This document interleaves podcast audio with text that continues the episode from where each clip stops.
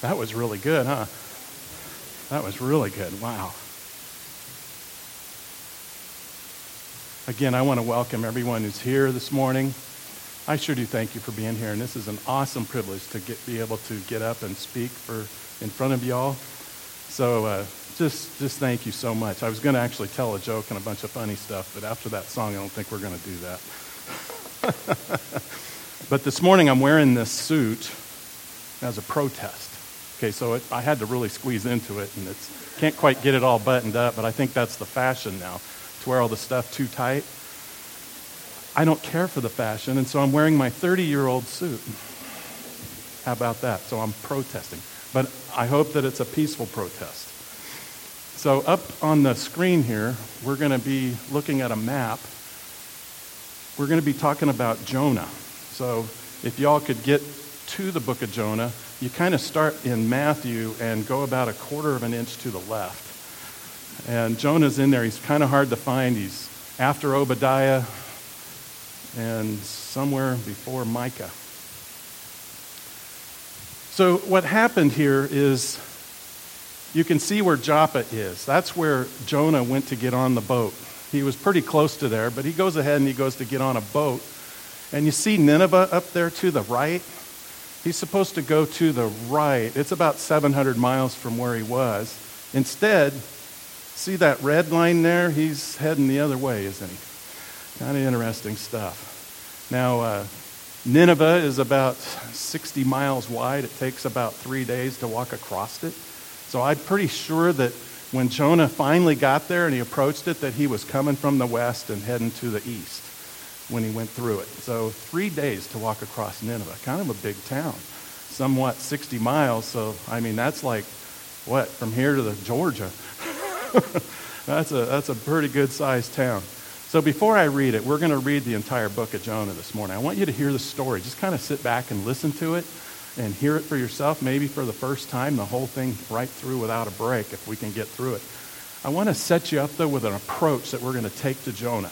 I want you to have some thoughts in your mind as we read it so that uh, you can kind of look for this sort of stuff inside of the story. And so the main thing that I want you to focus on is let's let go of things in our lives that need to go. So as I read through it, think of is there some of that in me? Am I doing some of this Jonah stuff? And then um, I want you to hear uh, a couple of weeks ago on August 9th, Pastor Dr. Mike he taught us a sermon titled The Principles About Suffering. Some of what that message brought to us was that when we endure suffering, we're to have a correct attitude about it. And so I want to hook on to that a little bit, and I want you to think about what attitude do we have when we face things that God asks us to do. And so, do we have a correct attitude when God asks us to do something? Are we going to do it or are we going to do something else? And the other one, so there's two things having a correct attitude about what to do when God asks us to do something. And the other one is when it's time to let go of something, are we going to have a good attitude about letting go of it? Or are we going to hang on to that thing? You might tell that I may have a certain attitude about eating a little too much. I don't want to let go of that. I love eating. My wife is an excellent cook. Y'all, if you ever get invited over to our place to come and eat, I would highly suggest you do so. I eat like a king. Wow. She, so, you know, I drive a truck. And so I have a refrigerator in my truck with a freezer and all that. And Colleen will cook up food for me. And I look in the truck next to me, the guy's over there eating a sandwich or something. And I'm eating uh, some sort of, uh, um, what is that called? Shrimp scampi? yeah, I mean it. Scallops the next night. I'm eating all kinds of fun stuff. And she cooks this stuff for me, and I'm eating that. So maybe I need to not have that fourth helping. so anyway, let's turn to the book of John. I'm not going to make you stand because it'll be too long, but let's let's get into this thing. Remember those things that we're going to be looking at. This is Jonah 1 1. Now the word of the Lord came to Jonah, the son of Amittai, saying, Arise, go to Nineveh, that great city, and cry out against it, for the wickedness has come up before me. But Jonah arose to flee to Tarshish, which is near Spain, from the presence of the Lord. He went down to Joppa and found a ship going to Tarshish. So he paid the fare and went down into it to go with them to Tarshish from the presence of the Lord. But the Lord sent out a great wind on the sea, and there was such a mighty tempest on the sea, so that the ship was about to be broken up. Then the mariners were afraid, and every man cried out to his God, and threw the cargo that was in the ship into the sea to lighten the load. But Jonah had gone down into the lowest parts of the ship and had laid down and was fast asleep. So the captain came to him and said to him, What do you mean, sleeper? Arise, call to, to your God. Perhaps your God will consider us so that we may not perish. And they said to one another, Come, let us cast lots, that we may know for whose cause this trouble has come upon us. So they cast lots, and the lot fell on Jonah. They said to him, Please tell us, for whose cause is this trouble upon us? What is your occupation? And where do you come from? What is your country? And of what people are you? And so he said to them, Oh, I'm a Hebrew, and I fear the Lord, the God of heaven, who made the sea and the dry land. So he's still waking up. Then the men were exceedingly afraid and said to him, Why have you done this?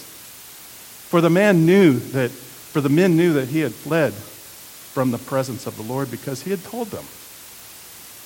Then they said to him, What shall we do to you that the sea may be calm for us?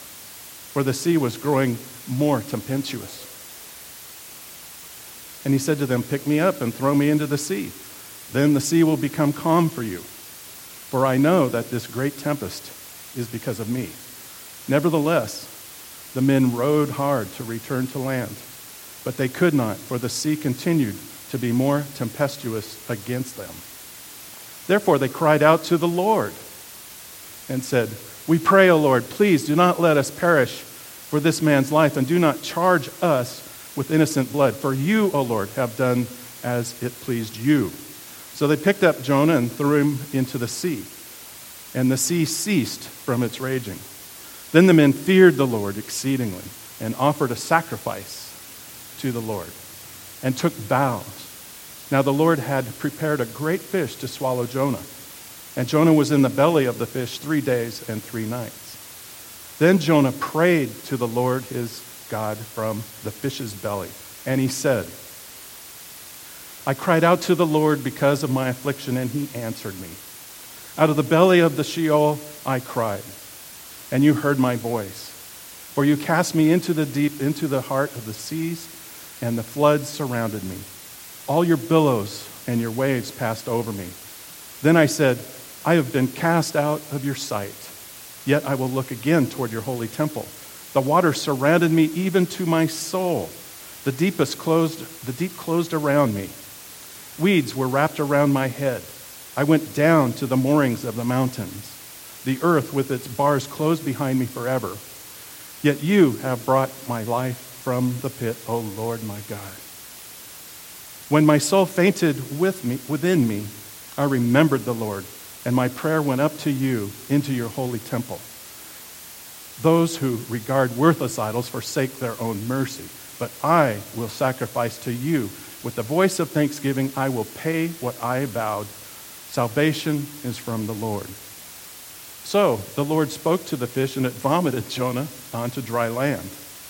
Now the word of the Lord came to Jonah the second time, saying, Arise, go to Nineveh, that great city, and preach to it the message that I will tell you. So Jonah arose and went to Nineveh according to the word of the Lord. Now, Nineveh was an exceedingly great city, a three day journey in extent. And Jonah began to enter the city on the first day's walk. Then he cried out and said, Yet 40 days, and Nineveh shall be overthrown. So the people of Nineveh believed God, proclaimed a fast, and put on sackcloth from the greatest to the least of them. Then word came to the king of Nineveh, and he arose from his throne and laid aside his robe, covered himself with sackcloth, and sat in ashes. And he caused it to be proclaimed and published throughout Nineveh by the decree of the king and his nobles, saying, Let neither man nor beast, herd nor flock taste anything. Do not let them eat or drink water, but let man and beast be covered with sackcloth and cry mightily to God. Yes, let everyone turn from his evil way and from the violence that is in his hands. Who can tell if God will turn and relent and turn away from, the, from his fierce anger so that we may not perish? Then God saw their works, that they had turned from their evil way, and God relented from the disaster that he said he would bring upon them. And he did not do it. But it displeased Jonah exceedingly, and he became angry. So he prayed to the Lord and said, Ah, Lord, was not this what I said when I was still in my country? Therefore I fled previously to Tarshish, for I know that you are a gracious and merciful God, slow to anger and abundant in loving kindness, one who relents from doing harm. Therefore now, O Lord, please take my life from me, for it is better for me to die than to live. Then the Lord said, Is it right for you to be angry? So Jonah went out of the city and sat on the east side of the city. There he made himself a shelter and sat under it in the shade till he might see what would become of the city. And the Lord prepared a plant and made it come up over Jonah, that it might be shade for his head, to deliver him from his misery. So Jonah was very grateful for the plant.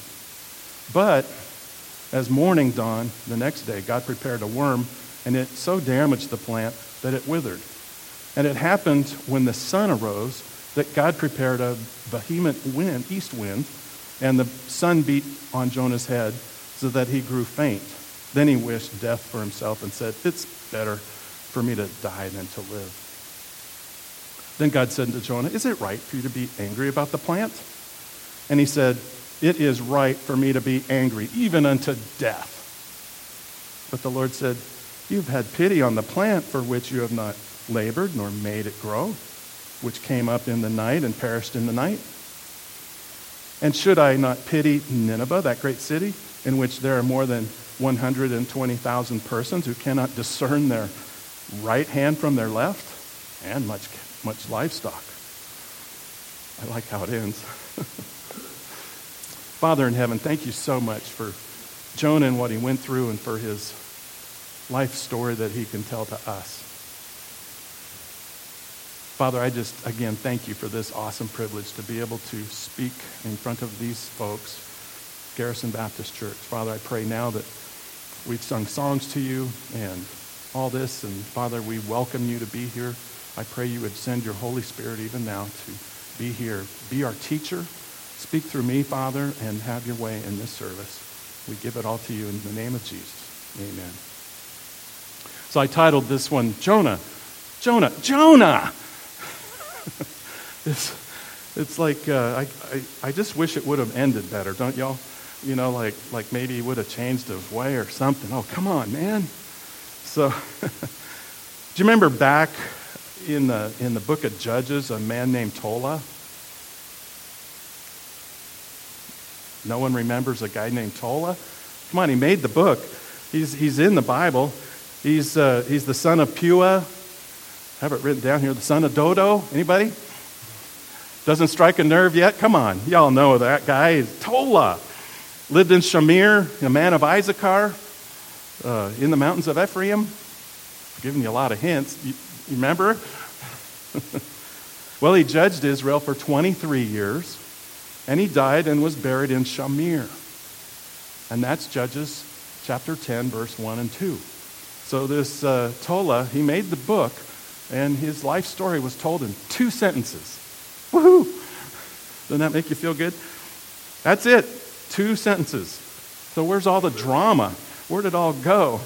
Now, it, let me tell you this if Jonah would have done exactly what God would have, what God asked him to do, if he would have done it the first time, I'll read you the story, how long it would have been. The word of the Lord came to Jonah, son of Amittai, saying, Go to Nineveh and cry out against it. So Jonah did as the Lord commanded. The city repented and was saved. End of story. Okay? You got it? That's how Jonah would have been. He wouldn't have gotten his whole book.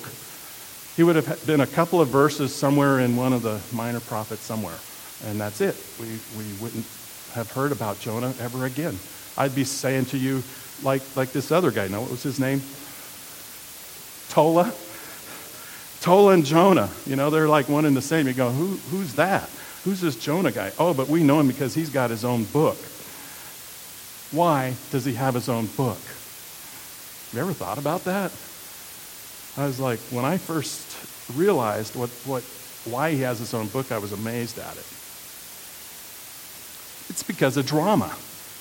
And what caused all the drama? And this is, this is an ugly topic, y'all. So kind of hang on. But this is uh, the first point, um, and we will end on a positive note, I hope, if we can get there. Jonah's hatred for his enemy is the root cause for all this drama. Jonah was filled with hatred toward the people of Nineveh. They were his enemy. And this has caused all this drama. It's an ugly thing. I hate to say it, but the book of Jonah is about the events in somebody's life that unfold all around them when they are filled with hatred toward others. A lot of innocent people get caught up in it. Think of the guy who owns the boat. His boat gets practically destroyed. They have to throw over cargo, which most likely he owned. All because some, he gets, gets some guy to ride in his boat who's not following God and is filled with hatred. All this stuff happens to people all around Jonah and himself. Let's look at verse uh, 2 of chapter 4. It says, Ah, Lord, was not this what I said when I was still in my country? Therefore I fled Tarshish. Uh, I fled previously to Tarshish, for I know that you are a gracious and merciful God, that you are slow to anger and abundant in loving kindness, one who relents from doing harm. I got to tell you, Jonah knows God personally. He has a very good relationship with God, just like we all should have. He knows Jonah, or he knows God through at least five of the attributes that you see on your screen. He, he knows that he's gracious. He knows that he's merciful. He knows that he's slow to anger, abundant in loving kindness, and relents from doing harm. Each of us know God in certain ways about his facets, right? For example, I know him as my provider. He provides me with a, with a business. He provides me with, with success in that business. He provides us with a home, provides us with a lot of food. He provides us with, with a Savior. He, he is my Lord. He is my God. He is a forgiver of sin, even sin that he said in the Bible that he hates. He's gentle to me. He's very patient. How do you know him? So Jonah had a very personal relationship with God, and he had a good prayer life with him. It's just that he had this other thing going on that causes the whole story to happen. Jonah, absolutely, without any mistakes at all, he absolutely knows if he goes there, God will save them. and he doesn't want that to happen, does he? He wants Nineveh, he wants everyone there to die. He wants them all dead. What a drag. Hopefully, none of us hate that much that we want everyone dead who has anything to do with our enemy. Poor Jonah's hatred is so strong, in fact, that rather than dealing with it and having that correct attitude toward making a change in his life, look at verse 3 in chapter 4 there. He says, Therefore, now, oh Lord, please take my life from me. It is better for me to die than to live. It's like, I'm not changing this. I'm going to go to my grave with this hatred. That's an ugly thing. Wow, he'd rather just die than make any changes in his life. Just take me now, shoot me now. I don't want to go there. I, I, you're not going to make me change. I want to hold on to this hatred. So, what we got here is Jonah is a man living in World War III. Okay, on one side of the battle, he's got his beautiful relationship to God. And on the other, he's got this hatred toward his enemy that he just won't let go. And it's all in the same body, and it doesn't belong together, does it? It doesn't belong together. And you can't live like that. You know, hatred doesn't, isn't going to be something that comes from God. He has this relationship. He has this excellent prayer life with God. And he just won't let go of it. He just won't let go of it. Now, he doesn't have the advantage that we do, but we know what Jesus says about some of this hatred. And look at Matthew. I'm just going to show it up on the screen. Are you there, John? Um, Matthew 6, verse 24, the first part of it. No one can serve two masters, Jesus says, for either he will hate the one and love the other, or else he will be loyal to one and despise the other. I have a feeling Jonah knows about this, and he doesn't want to despise God, but he doesn't want to let go of his hatred.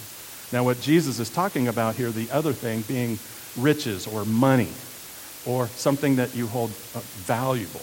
And so in this case, Jonah has that hatred. He doesn't want to go of it. That's his valuable item, and, and he doesn't want to let go of that. Look at this other verse that Jesus says at the Sermon of the Mount, chapter 5 in Matthew, verse 44. But I say to you, love your enemies. Jonah don't want to hear that, does he? Love your enemies. Bless those who curse you. Do good to those who hate you. And pray for those who spitefully use you and persecute you. By the way, that love that Jesus is talking about there is agape love. That's a whole other sermon. I can hear Jonah right now. If, if Jesus were to go there and tell him that, he'd be going, Wow, God, doing that thing, it, you know, that's just no fun. That's no fun at all. Hating feels so good. It's so easy. I, I'm in control. I got power because I hate these people so bad. It's kind of funny. I wrote here in a, in a side note, just as I was writing this during my preparation, a telemarketer called. Telemarketers. So I asked them where they were from, and they hung up on me. On to verse 5. Jonah finishes his preaching assignment, leaves the city on the opposite end. So I, I figure he enters the west end, walks right through it three days or so later, and he's on the, on the east side now. He finishes his preaching assignment, leaves the city, and wants to watch the destruction of his enemy. He wants to see what God's going to do to Nineveh. It's like, I know they didn't do right. And you're going you're to get him. He's like, get him, Daddy, get him.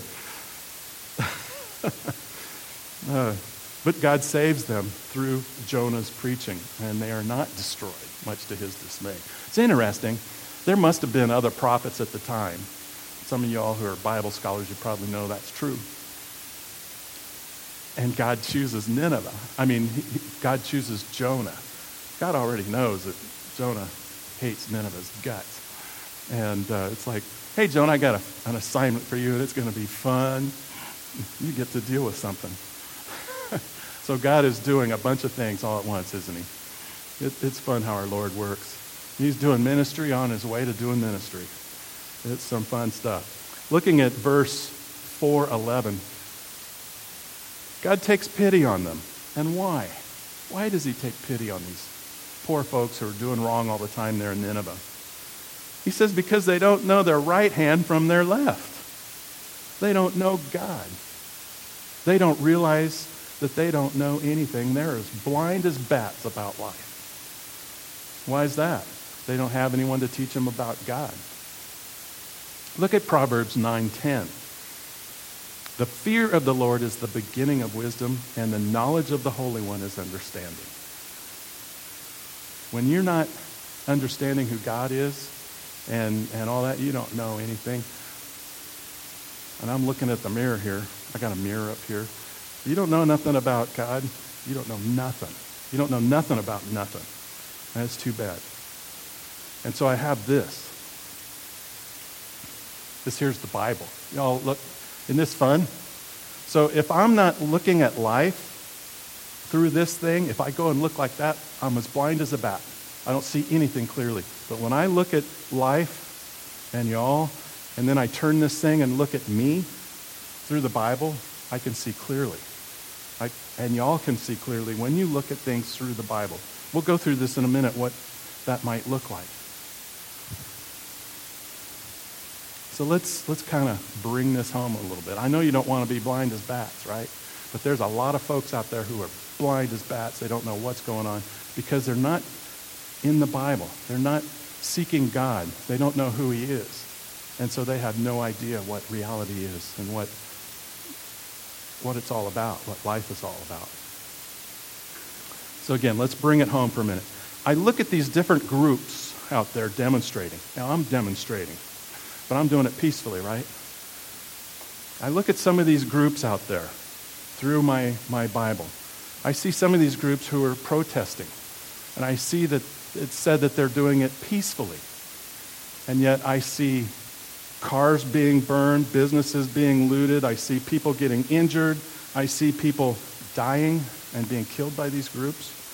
And it's like they have the right to protest, right? In America, we have the right to protest and to do these things, and yet it doesn't feel right what some of it has led to. It doesn't feel right. And so I start looking through the situation through the Bible, and I realize that something is wrong. Something is very wrong. So, in our story in the first chapter, if you remember back into the first chapter, we see some of this. For example, the ship owner, the ship being broken apart. Now, it didn't sink as far, as far as we know, but it got messed up. And we see that the captain had to throw overboard freight. In those days, most likely the owner of the ship bought that freight. He owned it. And now, in order to save his own life, he has to throw it overboard. He's throwing money into the ocean, his own money. Meanwhile, his boat is getting broken up. So that means he's going to have to go into a port somewhere and fix it. And when you're not earning money as a businessman, you're losing money. So he's, he's suffering terribly because of Jonah's hatred. Isn't that funny how that works? All this calamity was happening to the captain, an innocent businessman, because of Jonah's hatred. Now, bringing it home, there was a Wendy's store over there in Georgia. You remember that? All you do? All of a sudden, a peaceful protest, which is actually a riot, breaks up, breaks out, and the owner of that Wendy's has his life disrupted. I don't know how he'll ever survive being closed for so long because the expenses still go.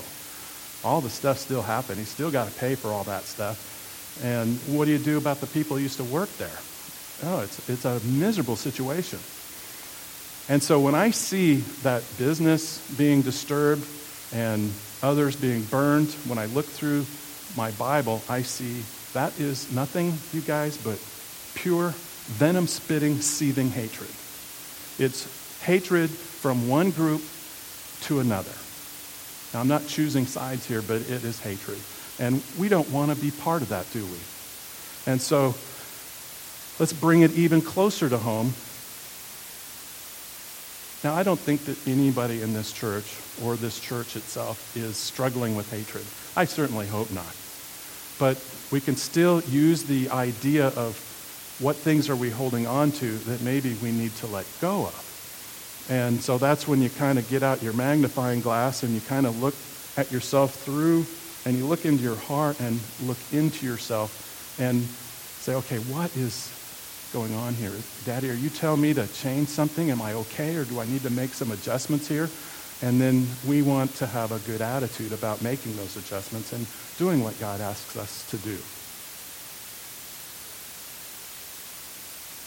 We need to strengthen what needs to be strengthened and let go of things that are harmful to us and others because we know that if we're full of some of this rage and stuff, it could hurt other people that we don't want to hurt. It just happens, according to what we read today in Jonah.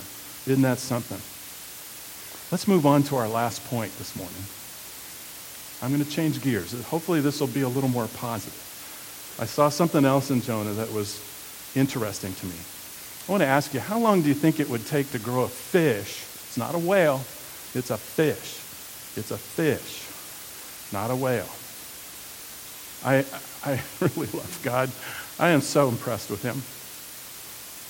How long do you think? Five years? Anybody? Five years to grow maybe a 20 footer, as long as these middle pews here? Or maybe it'd have to be bigger than that, maybe two of these together. 10 years? 15, 20? Come on, somebody raise up your hand up. 20. I hear 20. Do I hear? I can turn into an auctioneer here. Let's say it took 20 years. That, I love that. 20 years to grow a fish big enough to eat a man whole. That, that's pretty good size. Um, think about it. God had to keep that fish. He started it when it was just a little minnow. He had to keep it away from all the other fish because he selected that little minnow to be the one that Jonah would be swallowed by. He had to help feed it and nurse it along, keep it away from the predators. Then, as it got bigger, he had to keep it away from fishing lines, had to keep it away from the spear guys, he had to keep it away from the fishermen's nets. All that. He had to, and he had to make sure the fish was well fed so he'd grow big and strong for his duty that he was going to have someday. I love how God does that. He already knew a long time ago, way before Jonah come, come along, that he was going to have to provide a way out for Jonah. And uh, what, a, what a neat thing. He grew this fish for a special purpose, and that was provision for Jonah, to give Jonah a ride to where he needed to be.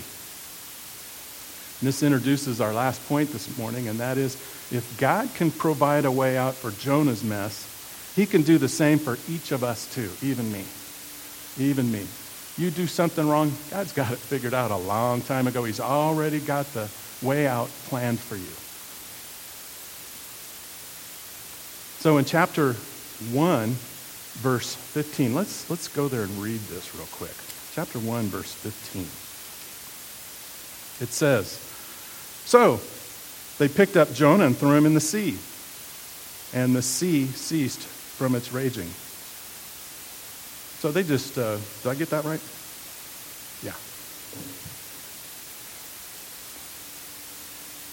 So I can just see God sitting on his throne up in heaven. They go and throw his, his man into the ocean. I can just see God up there getting up off his throne and going, Oh, I didn't see that coming. Now what am I going to do, right? Does God ever do that? Come on, y'all. D- does he ever do that? No. God was not then and is not now ever surprised. He knows everything. He is not surprised. So when they threw him overboard, he wasn't surprised about that. Didn't faze him in the slightest. God knew a long time ago that Jonah would goof up and would need a little help getting him back on track. And let's look at verse 17. Now, the Lord had prepared a great fish to swallow Jonah, and Jonah was in the belly of the fish three days and three nights. Boy, was that ever fun. Some of these songs y'all were singing this morning, you know, God is there in our darkness. I'm thinking poor Jonah down there in that fish. It couldn't have been very bright down in there. And, oh, wow. What a deal.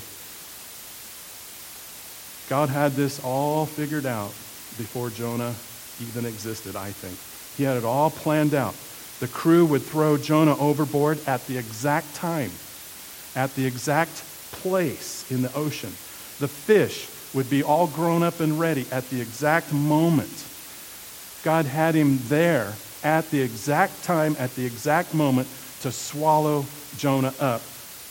And that, my friends, is not a coincidence. That is God planning things out to the nth degree. The fish had to be big enough to accommodate Jonah's size. The planning was precise down to the second. Like I said, this is not a coincidence. Instead, it is the power of God. Now, if you want to believe it was a whale, that's still hard to do because God would have to get the whale there all at the right time and all that. It's still, I don't care how you look at it, that was a miracle. And that shows how carefully God has Jonah's plan, I mean, how Jonah's situation is all planned out. He has the same for us when we goof up. He has the same for the whole world when they goof up. It's, it's amazing. God is so smart. I want to show you a couple of quick words just so you know the difference. This is what I would call fun. Again, it's a fish, it's not a whale. Two entirely different words. And, uh, you know, I kind of guessed that the story would be too believable if God said there was a whale, because that makes sense, right? But no, it was a fish. Um, the word for fish used in Hebrew is, uh, now I'm not saying it's southern. If I were in the West Coast, I'd still say dog. so it's, it's like a dog. Um, that's what swallowed Jonah was a dog. Now the word tantin is the uh, word that is used for Hebrew to describe a whale. Tantin. So those don't sound alike, do they? They're totally different words. And then the word in Greek, because later Jesus would say that Jonah was in the belly of a whale, according to the whatever translation you read, or in some other translations will say that he was in the belly of a fish. Um, so let's look at those words. So in the Greek, which is the New Testament, um, the whale is called a katos, and a fish is a. There's two different words, but I just picked this one as a ichthus. ichthus sounds like Klingon, huh? So, you know, if, if you're going to go and tell your mom, hey, I'm going to go ichthusing, she'll say, well, catch a katos. You can have your friends help you toss it in the boat, okay?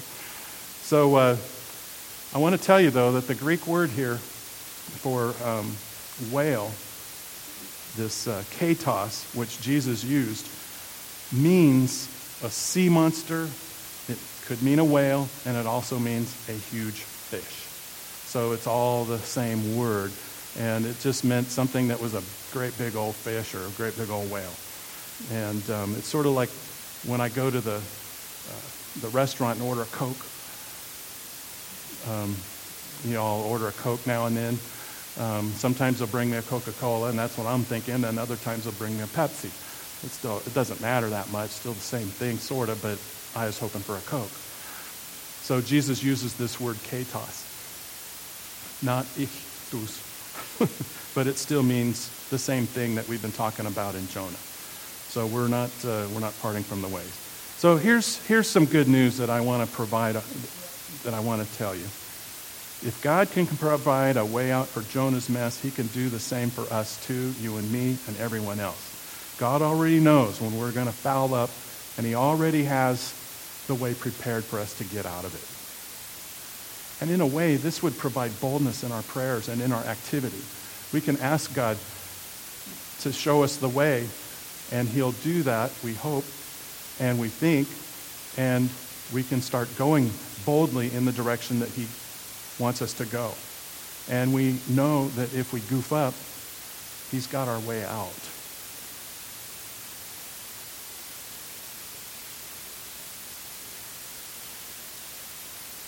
One thing about Jonah that I have to give him credit for is he did not do everything wrong.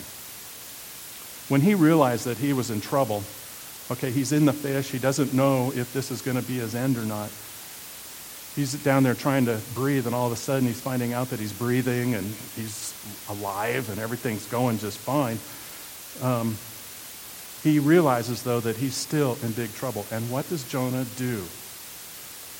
He starts to pray to God and he starts to praise God from inside. That's all what chapter 2 is. The whole thing is Jonah actually praising God from inside of this fish. When we realize that we are in trouble, I would take Jonah's cue and do the same thing and start praying to God and praising God, even if it doesn't feel good at the time. We can do it. And this, um, it was right after that when Jonah was praising God that God caused the fish to take him to dry ground and got him to where he needed to be. I would say the same can happen for us. We get off track a little bit, we praise God and pray to Him and bring Him into the deal. He'll provide us a way out and get us back to where we're supposed to be. That is just a cool thing. That is a cool thing. I hope you guys are excited about that.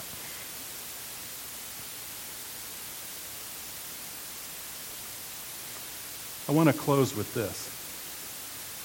What God has already done for everybody in the world, He has provided a way out from the predicament that our sin has put us in. Like Jonah, God wants us to go one way, and many of us go the opposite way. God wants for us to come into a relationship with Him through faith in His Son, Jesus Christ. This is the way and the truth and no one comes to the Father That means you don't get to heaven and you don't get prayers through if they're not through the name of Jesus. You don't have a relationship with Jesus, you don't have anything. And that will be the first and only prayer that God will hear from you if you're not saved.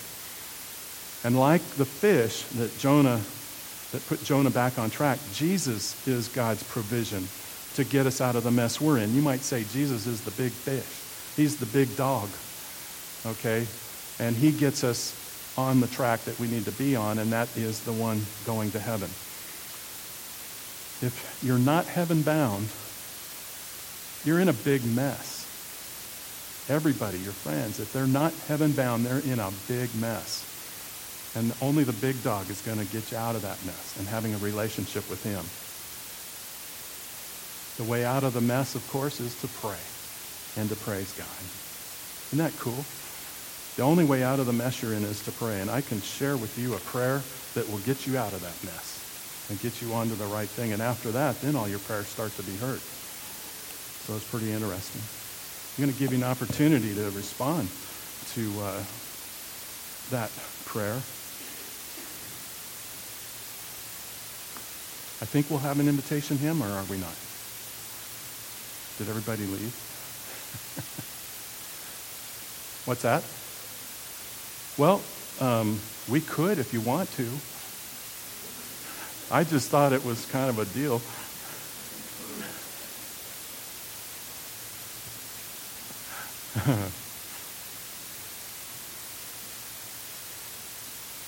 While they're getting set, here's a prayer that will be answered with a yes every single time. You come to the Lord Jesus, you don't know who he is yet. You're, you know you're in a mess because of sin. You know you're not heaven bound. You can say something like this to Jesus, and we can, if you want to just close your eyes and say this to, to Jesus right now Dear Lord Jesus, I know that I am a sinner and I ask for your forgiveness. I believe you died for my sins and rose from the dead. I turn my sins, turn from my sins and invite you to come into my heart and my life. I want to trust and follow you as my Lord and Savior. And this is in the name of Jesus. Amen. Someone prayed that prayer for the first time. What you ought to do is get out of your seat, come up here and talk to me while we're singing this song. If you're looking for a church to come to and call your home, this is a hot rod church. I'd come here if I were you. I'd just get out of your seat, come on up here and say, hey, I want to be a part of this thing. Maybe you don't know him as Lord. You might know him as Savior, but you don't know him as Lord. That's a whole different deal. And you want to make him the Lord of your life. You're sick and tired of being sick and tired. Come on up and tell me about it while we sing this song. Just one verse.